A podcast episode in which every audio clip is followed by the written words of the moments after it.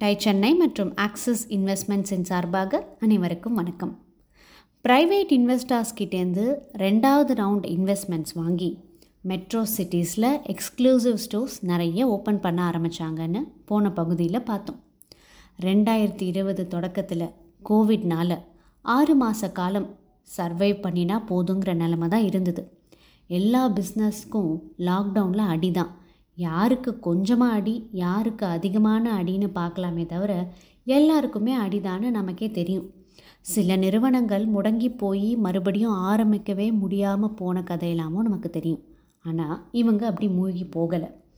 இவங்களுக்கு நிறுவனத்தில் மேஜர் காஸ்ட்டுன்னு பார்த்தா ரெண்டு தான். ஒன்று சேல்ரி எம்ப்ளாயீஸ்க்கு சேல்ரி கொடுக்கணும். இன்னொன்று ரெண்ட் ஸ்டோர் ரெண்ட்டு பே பண்ணணும். சோஷியல் ரெஸ்பான்சிபிலிட்டின்னு ஒன்று இருக்குது இல்லையா? எம்ப்ளாயீஸ்க்கு சேலரியை கட் செஞ்சால் அவங்க எப்படி சர்வைவ் ஆவாங்க? அதில் கையை வைக்க முடியாது. ஸோ நோ சேல்ரி கட் அவங்களோட மற்ற எக்ஸ்பென்சஸ் எல்லாம் லோவாக வச்சுக்கிட்டு கையில் சரக்காக வச்சுக்கிறதுக்கு பதிலாக கேஷாக இருந்தால் பெட்டர்னு நினச்சாங்க. எனிவே இவங்க ப்ராடக்ட்ஸ் எல்லாமே அவுட் சோர்ஸ் தானே செய்கிறாங்க எப்போ வேணும்னாலும் அப்போ வாங்கிக்கலாமே. கையில் கேஷ் இருக்கிறது நல்லது இல்லையா? ரீட்டைல் செக்மெண்ட்டில் இருக்கிறவங்களுக்கு அந்த வருஷம் கொஞ்சம் கடினமான நேரம்தான். எல்லார மாதிரியும் வெயிட் அண்ட் வாட்ச் தான்.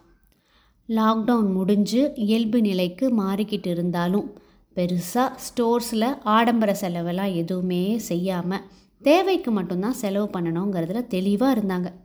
எப்பொழுதுமே மற்றவங்கள பார்த்து கற்றுக்கிட்டே இருக்கணும். மற்றவங்க செய்கிற தப்பையும் பார்க்கணும். எதுக்குன்னா அந்த தப்பை நம்ம செய்யாமல் இருக்கிறதுக்கு தான். அதை தான் அவங்களும் செஞ்சாங்க. மற்றவங்க செய்கிற சின்ன சின்ன தவறுகள்லாம் கூட நம்ம செஞ்சிடக்கூடாதுங்கிறதுல ரொம்பவே கவனமாக இருந்தாங்க. செல்ஃப் டிசிப்ளினும் பாசிட்டிவிட்டியும் இருந்தால் எந்த மாதிரியான டஃப் சுச்சுவேஷனையும் ஓவர் கம் பண்ணிட முடியும் இல்லையா? கொஞ்சம் கொஞ்சமாக எல்லா ஸ்டோர்ஸும் ஓப்பன் ஆக ஆரம்பிச்சது. இபிஓ மட்டும் இல்லாமல் எம்பிஓ செக்மெண்ட்டில் ரிலையன்ஸ் ஷாப்பர் ஸ்டாப் மாதிரியான ஸ்டோர்ஸ்லையும் அவங்க ஆல்ரெடி ரெகுலராக சப்ளை செஞ்சுக்கிட்டு இருந்த டீலர்ஸ்க்கும் தொடர்ந்து கொடுக்க ஆரம்பித்தாங்க மல்டி பிராண்ட் ஸ்டோர்ஸ் வழியாக செல் பண்ணினாலும் க்ரிப்பு நம்ம கையில் தான் இருக்கணும். நம்ம டேர்ம்ஸ் அண்ட் கண்டிஷன்ஸ்க்கு யார் ஒத்துக்கிறாங்களோ அவங்களோட பிஸ்னஸ் பண்ணுறது தானே நல்லது.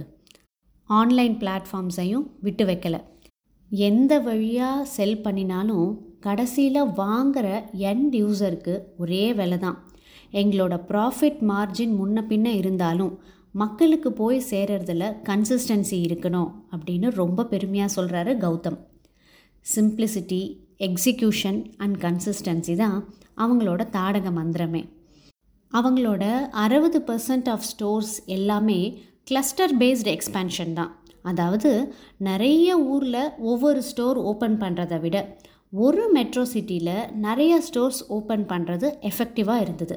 ஸோ தொடர்ந்து அதையே செய்ய ஆரம்பித்தாங்க ப்ராடக்ட் டெவலப்மெண்ட் டீமை வச்சு கஸ்டமரோட டேஸ்ட்டுக்கு தகுந்த மாதிரி நியூ ப்ராடக்ட்ஸையும் டெவலப் செஞ்சுக்கிட்டே இருந்தாங்க.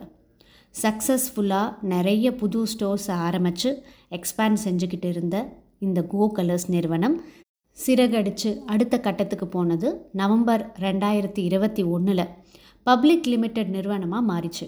ஐபிஓக்கு போனாங்க. இதை பற்றி மேலும் தெரிஞ்சுக்க பிஸ்னஸ் கதையில் எங்களுடன் இணைந்திருங்கள். அடுத்த பகுதியில் சந்திக்கும் வரை டை சென்னை மற்றும் ஆக்சிஸ் இன்வெஸ்ட்மெண்ட்ஸின் சார்பாக அனைவருக்கும் வணக்கம்.